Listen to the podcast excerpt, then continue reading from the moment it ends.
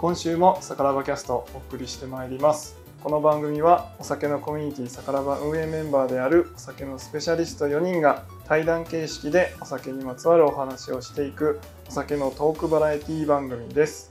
お酒を飲みながら晩酌のおつまみとして聞いていただけると嬉しいです。今月は日本酒担当の私杉玉がメインパーソナリティでお送りしております。そして今回のゲストパーソナリティは美味しいビール飲んでますか？でおなじみビアジャーナリストでもあり逆らばのメイン MC ビール担当の小暮さんです。福岡の美味しいお酒飲みまくるぞ小暮です。もう初っ端から。どうもどうも。はい。ということで今回は、はい、福岡にはい。小暮さんが来ていただきました。福岡に来ちゃいましいたやーありがたい。なんか新鮮ですよね。いやー新鮮。あの数ヶ月ぶりじゃないですか。杉玉さん直に会うそうそう実際に会うの12月の頭だったじゃないでですか、すね。ま毎月とかいろいろあの、まあ、声だけとかでははいはい。合ってるけども、でも実際に会うの2回目じゃないですか。全然久々感というか。ない。久々感はあんまないですね。実際。僕福岡多分ね7年か8年ぶりぐらいなんですよ来るのが。はいはいはい。あじゃあ結構久々。久々で前回は野球を見に来ただけなんですよああそうなんですね。なんであんまりその観光とかそんなしてなかったんで、はいはい。ほぼ初めての状態じゃあ今回はグルメもグルメもお酒中心に 大将におんぶに抱っこで 楽しませていただきます、はいぜひ楽しみましょう。でで今回のちょっとこの収録は対面ということで、はい。まあ、急遽カラオケボックスで、はいはい、収録しておりますのでちょっとあのいろんな方の歌がもしかしたら あのいい BGM で入ってくるかもしれませんが、はいその辺はご容赦あとは僕の編集でうまく消せるかどうか そこはもうあの小舟さんの編集力にお任せしたいなと思います。頑張りますはい。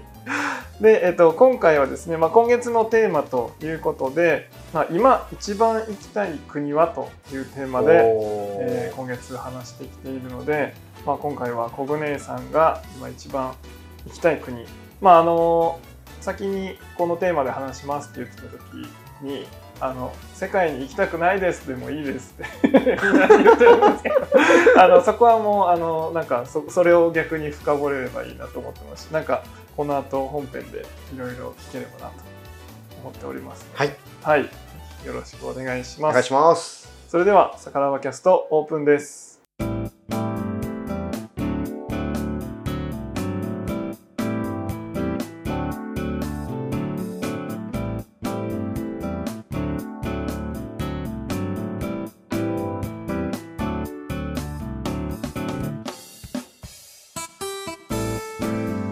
はい、というわけで、えー、小舟さんに改めてよろしくお願いします。いします。はい、ということで、まあ、今一番行きたい国はということで、国まあはい、いろいろまあ僕自身がなんか海外行くのは好きで、うん。まあ、なんかいっぱい行ったわけじゃないけど好きで、うんでコロナでぱったり行けなくなったり、ね。コロナ前とかなんか1年に3回行ったりとか、うん。あそんな言ってるんですかしたしてた時もあってね。まあ、近場とかでもあったり、あのまあ、そういうのがあったけどパタッと行けなくなったから、なんかちょっと寂しいっていうか、はい。なんかそろそろ行きたいなっていうのがあって、でまあ宝場初めて皆さんとこう話してる中で結構海外の話とか出てくるじゃないですか。そうですね。まあ、それこそワインとか、まあ、ビールもウイスキーも海外のお酒っていうところもあって、なんでなんかその辺がこうどんな皆さんどどこに行きたいんだろうなっていうのがあちょっと気ーになってテーマにしたっていうのがあるんですけど。面白いですよね。う んなんで、まあ、疑似世界旅行をししたいなと思ってるんですけどとりあえずまずなんか行きたい国なんか今ありますか？行きたい国ですか？行きたいところまあいろいろあるんですけど、はい。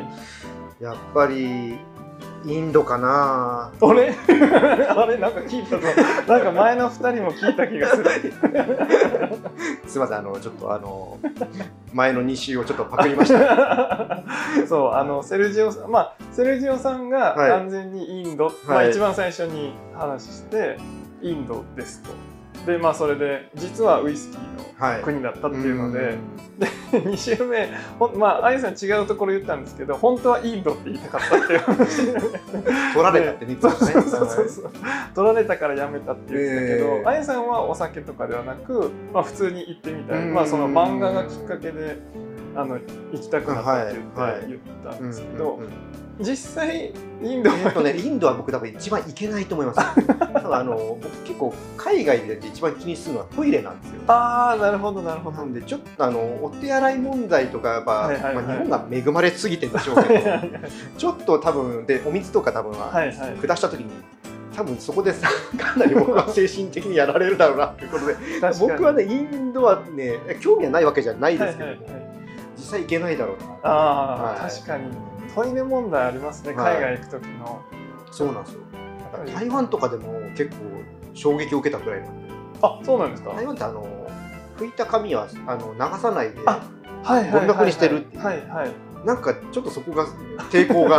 確かに。日本だとね水洗で全部、はいトイレトイレットペーパー全部流すのがね、えー。普通ですなんかそそこまで普通にできてるんだったら流せばいいじゃんって思っちゃうんですけど。はい確かに、うん。あトイレットペーパーの進化が追いついてないんですかね。なんですかね。えそうすると日本の産業としてね輸あ出すれば どんどん輸出してください、ねえ。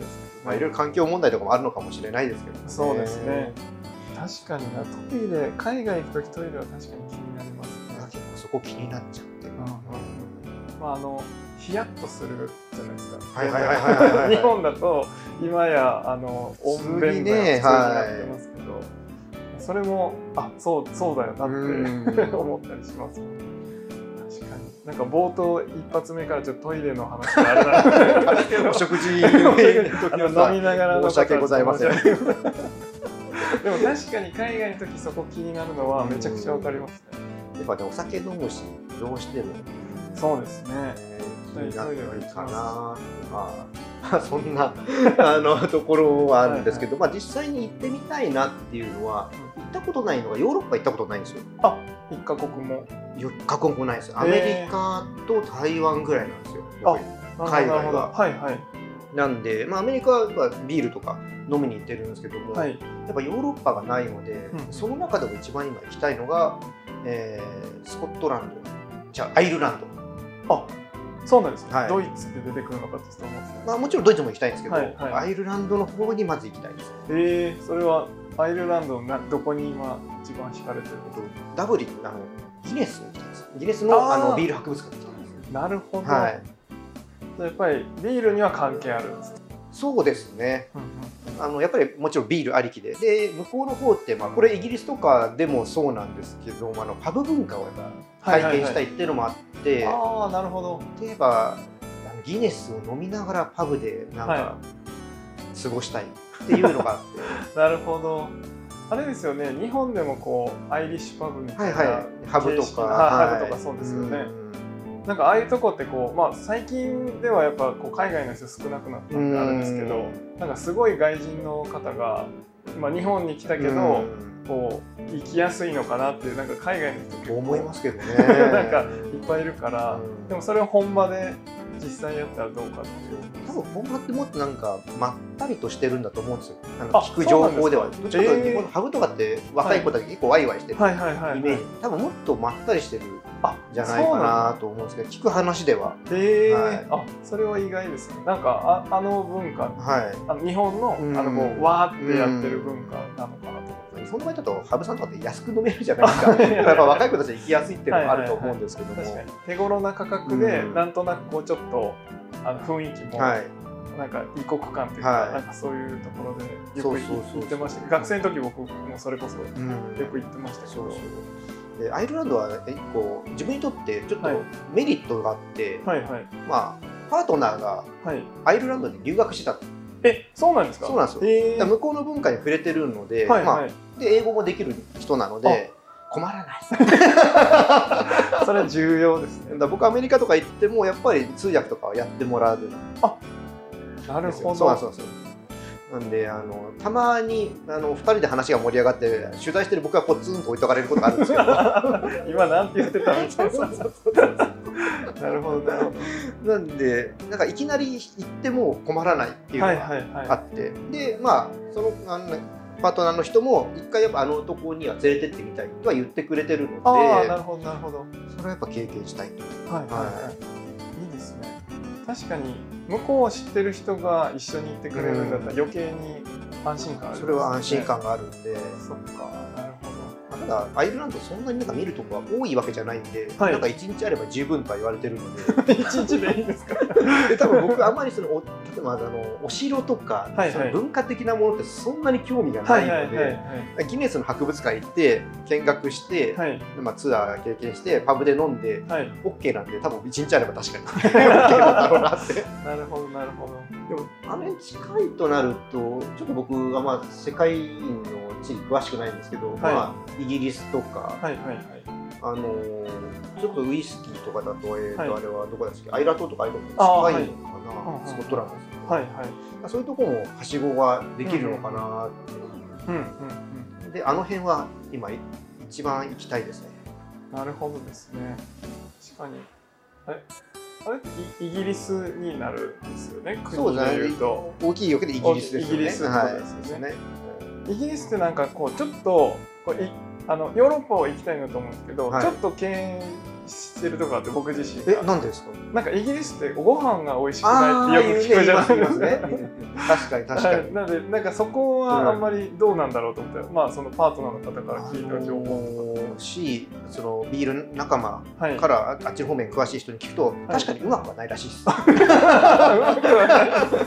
確かになんかねずば抜けてなんこれがっていうのはねないらしいんですよ。えまあ、でもそんな中でもねフィッシュチップスとか本場でのはいはいはい。経験してみたいですし、ー、ああそうですよね。うんうん。うん。なんかまあ、とりあえずそういう文化はいはい。ですかね。うんまあでも実際美味しくなかったとしてもまあまあそれはそれで経験しておきたい。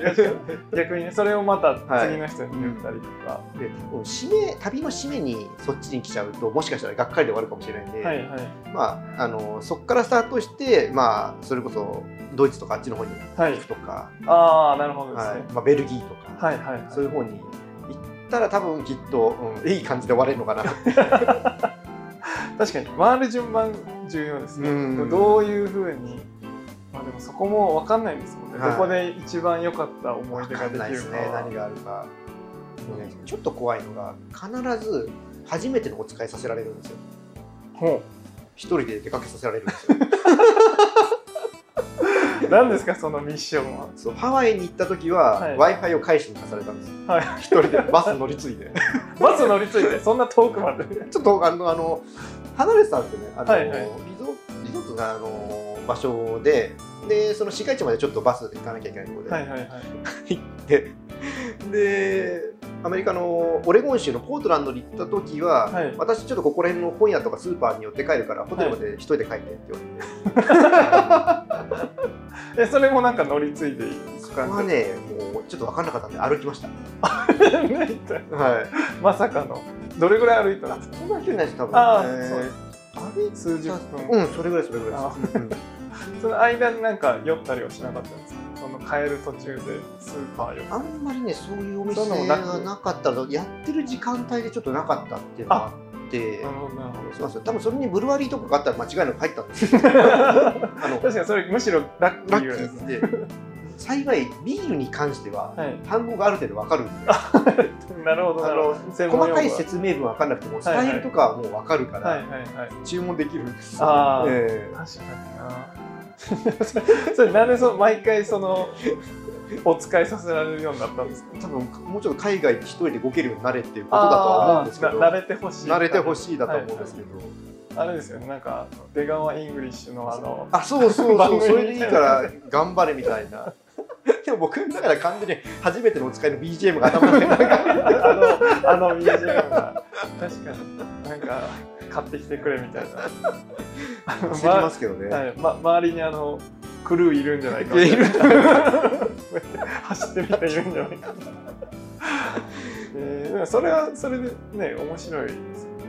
いやーでもドキドキしますけどね。わ分かんないんで。でまだまだ英語圏内がまだなんとかなる。うんし、まあスマホとかが今あれば、はいはい。Google の翻訳とか。ああそうですね。そういうのまだあるじゃないですか、はいはい。これが英語圏じゃないところに行った時ですよね。えー台湾とかの方は、まあ、台湾はまだ日本語が通じる人はいたりするああから確かにそうですね。よかったんですけど、本当中国語しかわかんない。人とかだともうお手上げです。うんうんうん。確かに観光客がよく行く都市だとまだなんか日本語メニューがうん。ちょっとあったりとか,、そうなんかするじゃないですか田舎とかちょっと外れに行くと、うん。もう何してるか全然分からない。わかんない。うん。確かに。でもそれをに触れるっていうのも一つ醍醐味でそこが海外旅行の醍醐味だと思うんですよ、うん。だからそこが楽しめる人は多分海外どんどん行けると思うんですよ、はいはいはいはい。そこがあんまり消極的なんで、なるほど。確かに結構分かれますよね。こう、ツアーとかであの行きたい人。なんかこう組まれたものではい。行く人って、そういうこうチャレンジしたくないうん方うん。でもう決まったところで日本語も通じてっていうところで行きたい人ともう自分でチケットも取るし、はい。なんか向こうの移動も自分でやるしうん。みたいなそういうそれを楽しむはい。人とやっぱなんかそこも好みが分かれるな。本当はねそうやって自分で動けるのが多分旅のそうですね。醍醐味だと思うんですよね。はい、やっぱフラッと入ったりとか、なんかそういうのができるといいなと思いますけど、まあ、やっぱ1回目はちょっと怖いなと思怖いいですね治安とかも分かんないし。そうそうそう。うん日本は逆に組まないですねツアーとか、はい。パッケージであの購入することはあったんですけども、はいはいはい。基本ではその通り動かないですよ、ああそうですね。もう自由日本はうん。そうですね、まあ自分で調べて。こうやって福岡は杉玉さんの,、はい。あのアテンドで全部動きますけど。いやいや。まあリクエストを聞いてって感じではありますけど、まあもでもこういうやり方がやっぱ一番いいなと思っててその自分が分かってる土地を周り他から来た人に案内うするとうん。そうなんかよくテレビでやってるとことかそういうのじゃなくてうん。こう行けるとこがあるじ確かにゃないですか。だから逆に東京行った時もうん。多分いろいろあの連れてってもらえるじゃないですか、はい。だからそういう、まあ、こういうつながりがで海外とかでもあるともっともっと楽しいうん。だろうなと思って、それこそ僕あの結婚式がバリだったんですよ。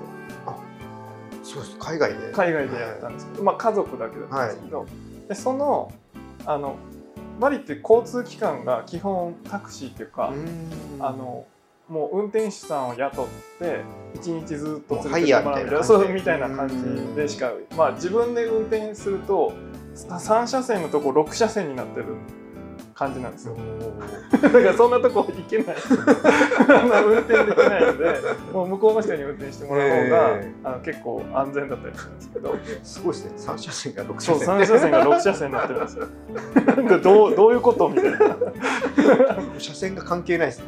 まあ、多分ちょっと当たっても何も気にしないぐらいの感じでこうぎゅうぎゅうで行ってるんですけど。いいですよねでなんかその時もあの僕のはい妻のと友人が向こうにいて現地の人が、なんか前に行った時に知り合った人たちうでその人がなんか観光のガイドさんをやって日本語喋れるんですよ、えだからその人にあの地元の人が行く料理屋さんとかに連れてってもらって、うん。今日はじゃあ観光客用のとこに行きまいすとか、今今日は地元の人が行くとこ、でもやっぱそれを見ると価格も違うんですよね、出てくるものもちょっと違うし価格も違ったりして、なんかそういう文化を現地の人から聞くっていうのはすごい面白いなとそうです思うし、ね。なんか観光業っていうのがあるんだっていうのをより感じたっていうか、そうなんでそのオレゴン州行った時は向こうにえーいる方にアテンドしてもらってそのブルワリーさんのアポイントとか取材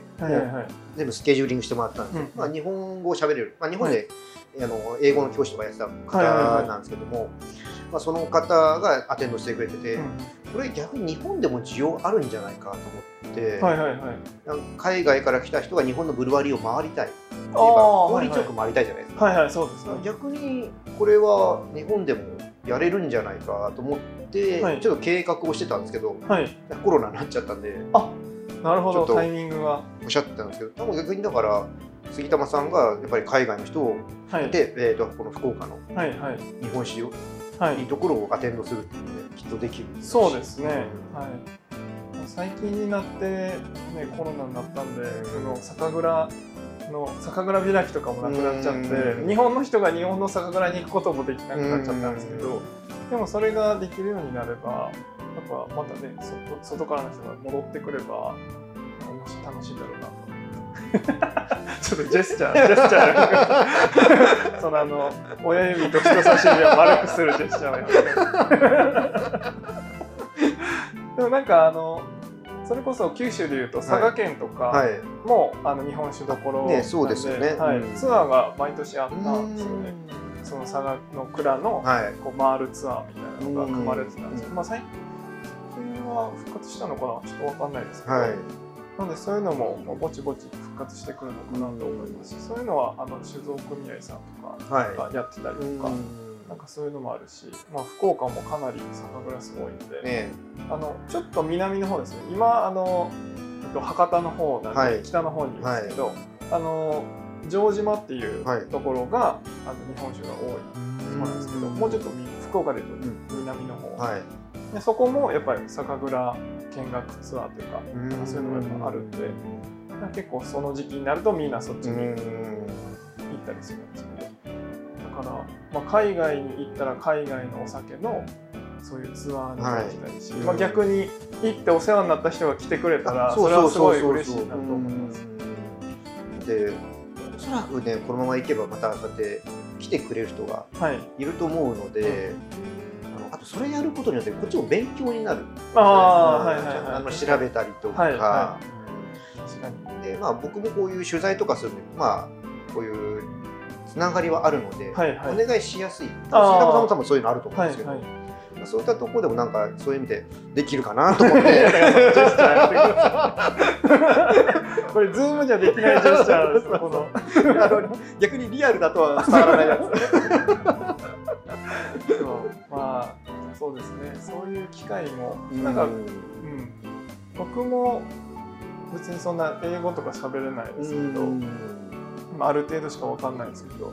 なんかそういうのでこう喋れるようになれば、はい。自分のさっき言われたんでその自分のためにもなるというか、それを頑張ってどうやって表現すればいいのみたいなボディーランゲージそうそうそうあとは今翻訳機も結構良くなってるんで。そうですねポケトークとかいうあちっちゃいんですけど知ってます知ってますめっちゃあやっぱすごいんですか？あのたまたまはい。飲んでた場所で、その開発者の方が飲んでて お話聞いたことがあったんですよ。はい。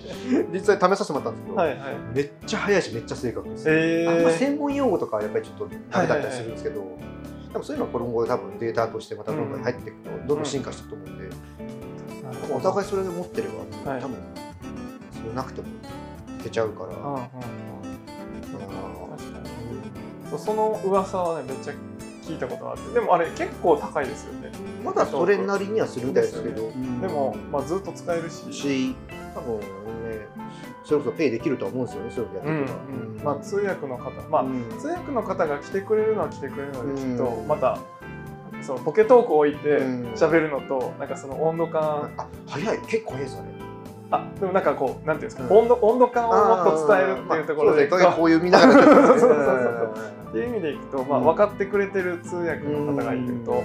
また違うんでしょうけど、面白いな。だから逆にまあ持っていけばねまたそういうのもそれこそ一人にねお使いさせられても。ポケットに安心になるかもしれないですけど、はいうん。確かにそうですね、最近はそういう技術もあるから、うん。なんかだいぶ安心ななんか前情報とかも、うん。かここはこうだよとか、はい。なんか行った人がこうブログ書いてたりとかもいろいろあるじゃないですか。はい。なんでそういうのを見てから行けば、まあ、ある程度なんとかなるのかなっていうのは。危険な場所とかガイドブックとかネット見ればそうですね、ちゃんと出書てると思うので、はい。ね、そういうとこはそういうのであらかじめ知っといて、うん外せばいいですね。うんうんまあ、最近はこうなんか VR とかもあるじゃないですか。そう。そういうことね、えっと Google Earth とかで、はい。ね、調べて。あそうですね。でもやっぱなんか、まあそれはそれである程度の経験はできるけど、やっぱなんか現地に行きたいなって、そう匂いとかもあるじゃないですか。それはもう あのすごく暖かいとかね寒いとかそういう気候的なものとか含めて、なんかああいうのを感じるっていうのは、やっぱ一つうん、がないと、うん、もういろんなこう情報がうん。ネット上で見れるようになったけど、匂いだけはまだ追いついてないじゃないですか。すねうん。あのなんか出るテレビとかも開発されてますけど。えなんかか？なんかあるある、えなんか匂いのこう、えー。なんだっけ粉粉じゃないけどなんかそういう成分をえー後ろに入れてなんかそれがこうえー。出てくるみたいななんかそういう開発もされてるみたいですけどでもやっぱなんか、ね、作られたものだから本当のものじゃないし、うん。全部じゃないでしょうし、ね全家庭にそれが 普及するのって結構 結構大変なですよね、うんなんでまあそういう意味でやっぱねい行ってあの経験するのがいいんだなとは思いますね。やっぱりねその五感で感じる部分ですよね。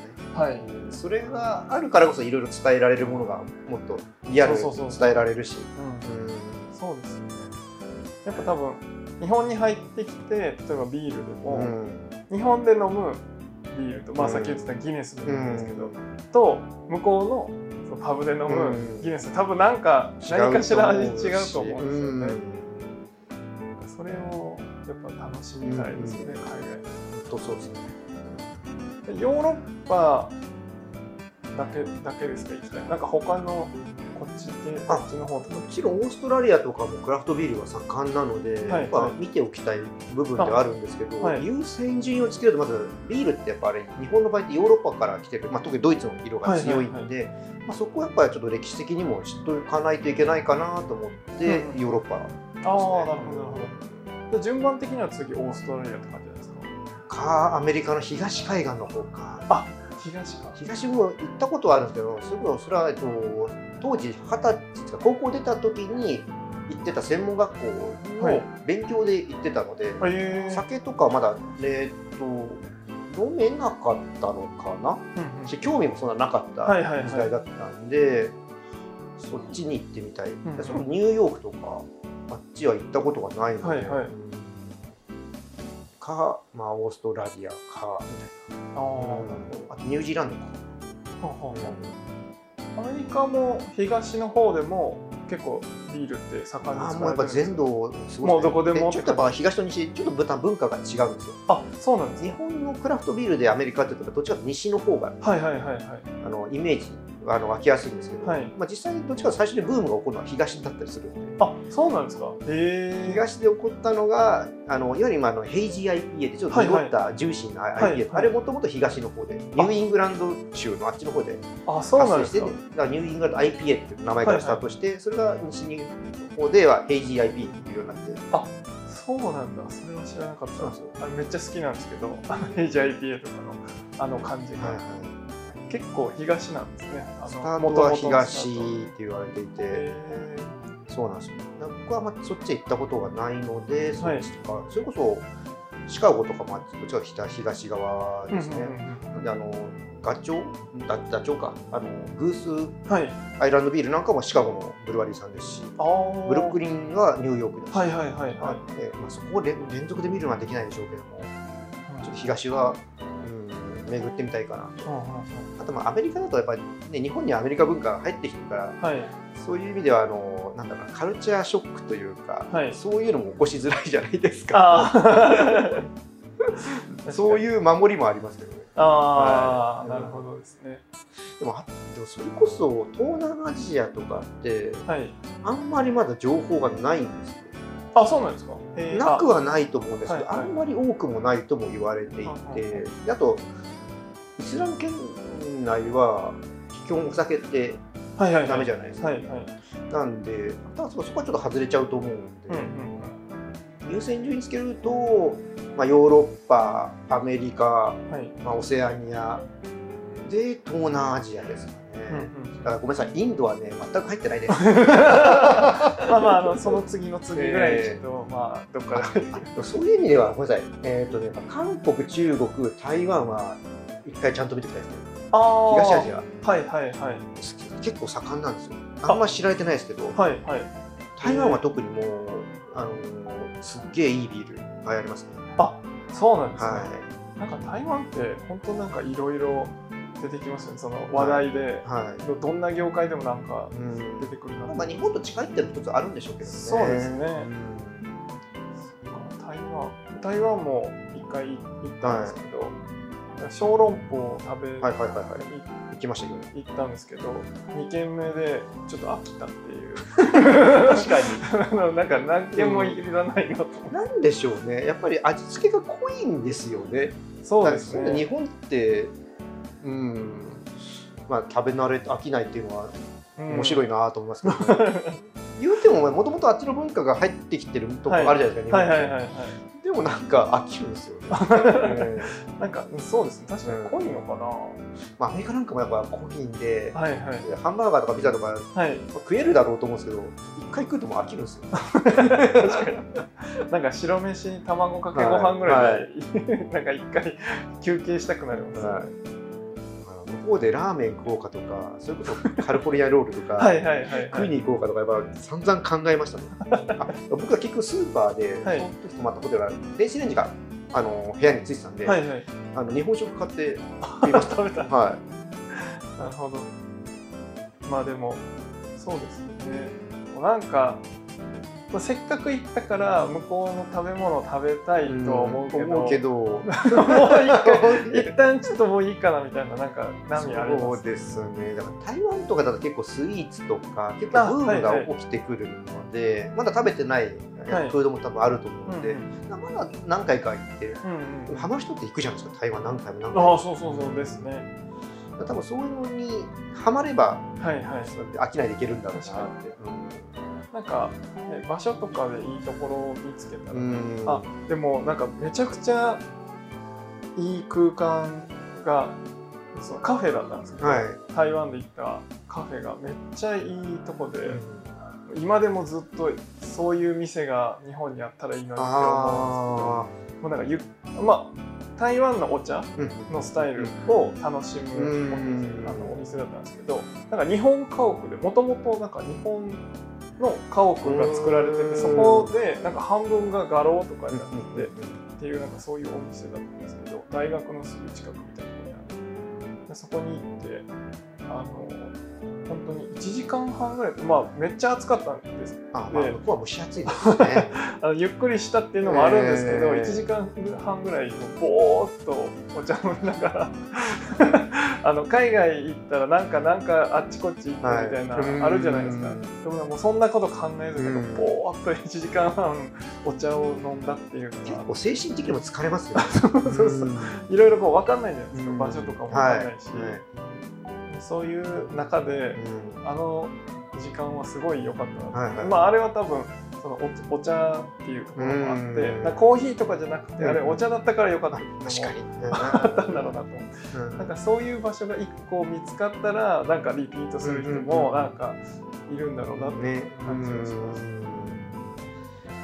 いやだからねうまくはまる場所があればとは思いますけどね、うん。まあでも台湾はまた行きたいかなとは思いますね、韓国もクラフトビール。結構ありますね、うん韓国にいる友人、まあ、結構クラフトビールが好きで日本にはい。わざわざ飲みに来るえ友人がいるんですけー、ど、はいはい。その子はね韓国はまだあんまないしうまくないって言うんだけど、はい。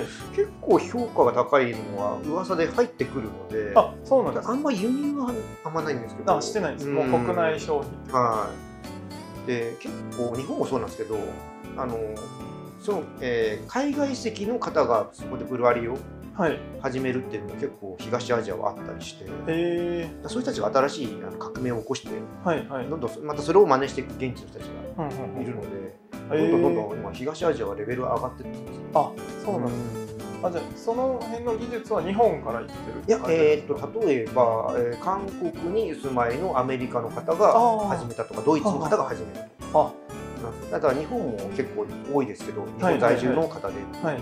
同じパターンだと思うんですよ、うーん。なるほど。やっぱスタートはそういうドイツとかアメリカとかそういうとこから来られる。そういう方ってなんか開拓しようとしてきてるんです。それともなんかその国がまあそもそも好きもでともと他のお仕事をしてて、その国が好きで定住して、はい。でビール好きだからビールあ自分でで作ってろみたいな。はい。のパターンとか、中にはビジネスで来る人もいるとは思うんですけど、はいはいはい。えっと、台湾に、まあ、日本でも有名な台風ブリームっていうのがあるんですけど、はい。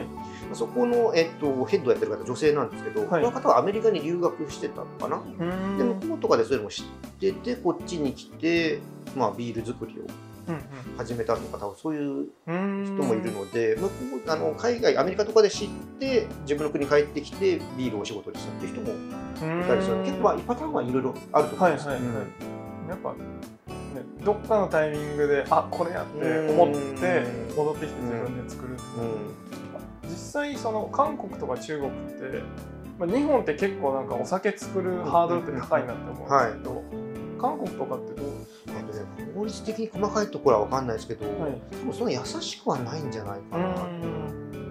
まあそれなりにハードル多はある。分向こうは向こうでのなんかが多分あると思うんですよ。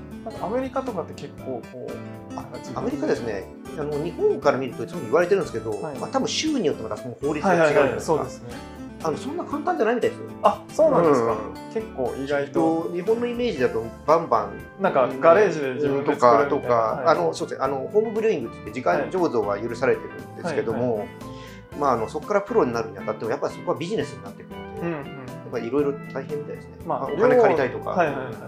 量を作ろうと思うとまあそれなりのハードルはある、うん。でもまあホームブルーイングはできる。できる。が多い。はい。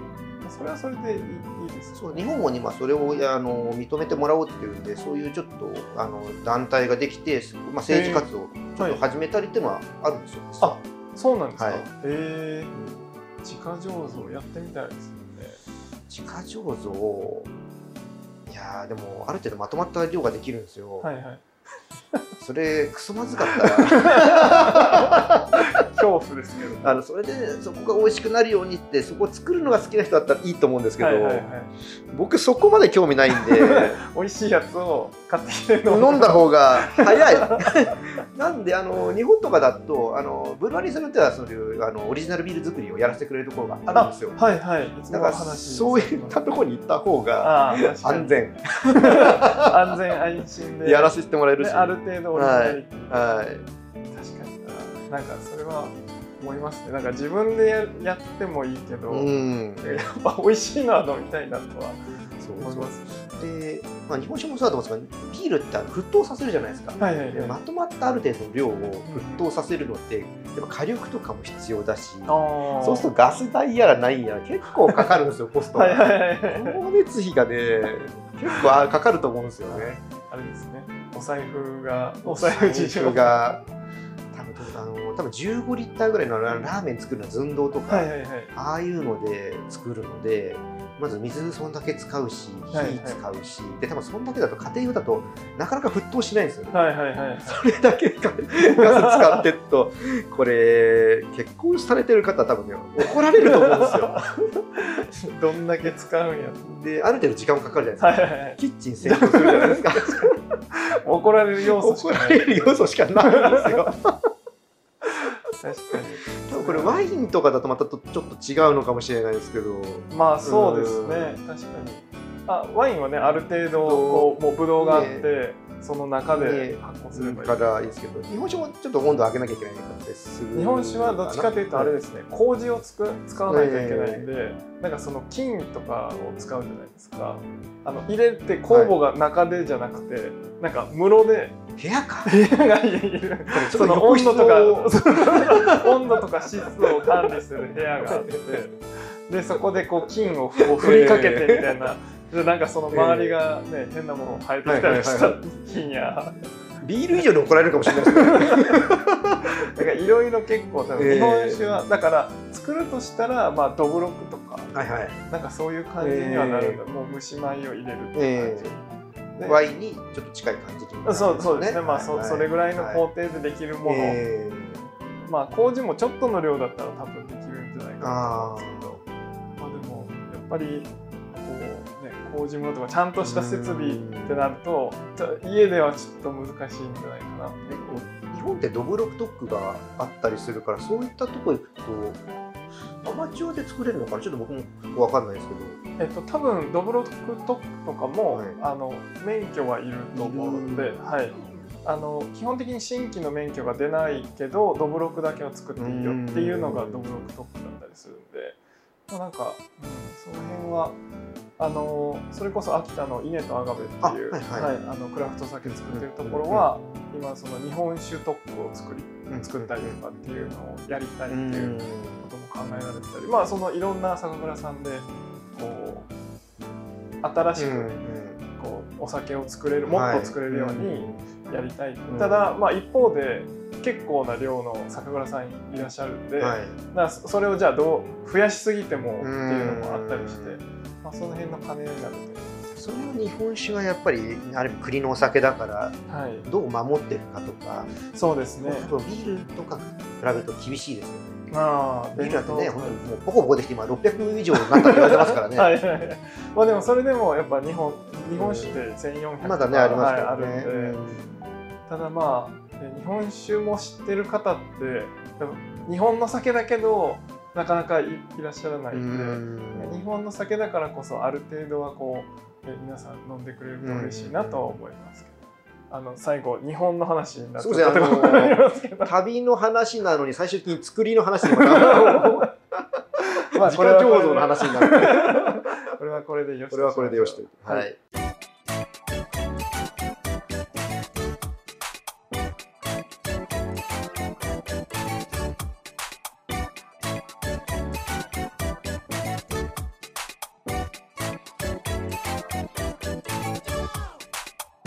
はいはいというわけでエンディングですがありがとうございました。ありがとうございます。なんか盛り上がりましたけどなんか最初のテーマと全然違う方向に 盛り上がっていきましたけど。あの、まあ、これもねあのサッカラバキャストのこの番組のいいところで あこれは話していくとあこういう話はどうなんだろうとかねどんどんどんどん展開していくんで、はい、はい、まあ、でも海外と日本の、ね、企画とか、はい、なんでまあまあまあいいんじゃないかなと思ってたまにあのーあのポッドキャストの中であのデータみたいのを見るんですけど、はい、確かに結構脱線してる時はたまに離脱率が高い時ありますね。なんか違うこと言ってる。まあいいやと思いながら。えー確かに確かに。まあでもねここ僕らが楽しくてやってるので そこは第一なんで。そうですね、はい、このなんか楽しさをこう一緒に聞いて楽しんでいただけるといいなと思います、はい、まあ多分今これを聞いてくださってる方はきっと楽しんで聞いてくれる、ね、はい、エンディングなんで、ここまで聞いてくださってる方は、やっぱあのね今日は対面でちょっと BGM の具合がどどんなものかそうですね。ちょっとは編集でどこまでいけるかどうか、はい、でもやっぱねこうやって対面で喋ると、うんうんいいなって思いました、そうなんですよ。やっぱねズームとかだとなんか音が割れたりするのかぶるとなんかちょっとま、うん、間を取ったりとかしちゃうんですけど、うん。うん、全然それを気にしないでバンバンいってるっていう。その結果が、はい、あの脱線しすぎて。途中からどんどん脱線して違う方向に走りましたけど、まあ、はい、それも楽しいんだ。ですね、はい、結果ということで、うん、というわけであのまたまあいろいろこうね海外の情報とかもなんかいろいろ聞けると楽しいなと今日改めてそうですね。なんか知らないこともやっぱいっぱいあるなと思って。ありますね。だから僕がビールは一応日本推しでやってるんで、うん、ぱ海外がちょっと疎いとこは正直あるんですけど、はいはい、ビールってやっぱり海外から入ってきてるもので、はい、そこは知らないといけないなと思ってやっぱそういう意味でやっぱ海外行かないといけないなってはいはいはい、確かに。まあ元とかスタートとかを知った上で今、日本がどう、ね、いいのかとかなるともっと深くそうされますあゆさんとかは、まあまあね、ワインも世界でいろんなところで使われてますけど、はい、一番メインってフランスじゃないですか、はいはいはい、そこをちゃんと経験してるし、はい、確かにあのセルジオさんもあのスコットランドとかも行ってるし、はい、というかで、そういう意味で、まあ、ビールもいろんなところがあるんだけど、うん、日本だと一番その馴染み深いドイツとかは僕ちょっとまだ行けてないんで、うんはいはいはい、そこはやっぱ言っとかないとやっぱあの二人の話を聞いてってと深みが違うなと思うんで。確かに、はい、やっぱ、ね、元を知って話すのはまた、えー、まあでもそれは普通に自分が行きたい、うん、なんか興味があって行くから、よりそこが深くなるんだろう。なと思って。なんか仕事で行ったら多分また違うんだと思うんですけど、行きたいから行くっていうのと。でもなんか行ったらやっぱ今度上手をちょっといろいろ話を聞きたいとか、はいはいはい、やっぱちょっと仕事モードが入る。逆にですね、えーはいはい。確かに観光では行けなくなりそうですね、えー、ドイツとかだと。ただやっぱ日常的に朝ごはんとかそういう時から飲んだりとか、はいろいろあると思う。んですそこはそこでやっぱそういう経験として、そうですかなと思いますね。向こうでビールってどんな立ち位置にあるのかみたいなところですやっぱりそこは見たいです、ね、はいはい、はい、いろいろまたツアーを組みましょう。ツアー組みましょう。あのでもなんか桜庭のこうねあのコミュニティ入ってる方も海外の方もいらっしゃるし、はいはい、海外詳しい方もいっぱいいると思うんで、はい、そうですよね、なんかそういう方なんかそういうメンバーの方ともなんか話す会とかやりたいですけど、ね、やりたいですね。もし、ね、いい方があの喋ってもいいよっていう方がいらっしゃったら、ね、なんかそういう会もなんか検討しましょうか。そうですね。はい。はい。はい、というわけで、えー、桜庭キャストでは皆様からのご質問やご感想をお待ちしております。スタンド FM でお聞きの方はコメント欄やレターから、ポッドキャストなどでお聞きの方は配信者の SNS 等でコメントいただけますと嬉しいです。また、サカラバキャストパーソナリティ4人で運営しているお酒のコミュニティサカラバでは日々の美味しいお酒ライフを皆さんでシェアする楽しい空間になっております。今お聞きの皆さんでお酒の情報が知りたいお酒について質問したい、えー、オンラインでもオフラインでもお酒好きのな飲み仲間が欲しいという方はぜひぜひご参加お待ちしております。もう飯テロ酒テロま、祭りの毎日のやばいですよね なんか情報量めちゃめちゃ多いですよね。す皆さんが本当美味しそうなのね あげるんで。美味しそうだしおしゃれだし。おしゃれだし。すごい皆さん写真撮り方とかね上手ですよね本当にあとなんか初めあんま詳しくなかった人がだんだんだんだん詳しくなってってるのが分かるんで すごいですよ。僕ら運営メンバーって言ってますけど僕らいなくてももう勝手に解決しちゃったりします。もうね質問とか。まあそうだそうだ。全然僕らが別にいなくても全然もう進んでるんでありがたいですよ、ね、はい、もうありがたい。めちゃくちゃありがたいです、本当にあのお酒好きな方で今聞いてくださってる方で、まだ桜庭参加してないという方はぜひご参加ください。はい、というわけで、えー、今日は一番行きたい国はどこですかという話題からいろいろ脱線しましたが、はいえー、日本酒担当の杉玉と、えー、ビール担当の小舟でした。ありがとうございました。アビアントまたね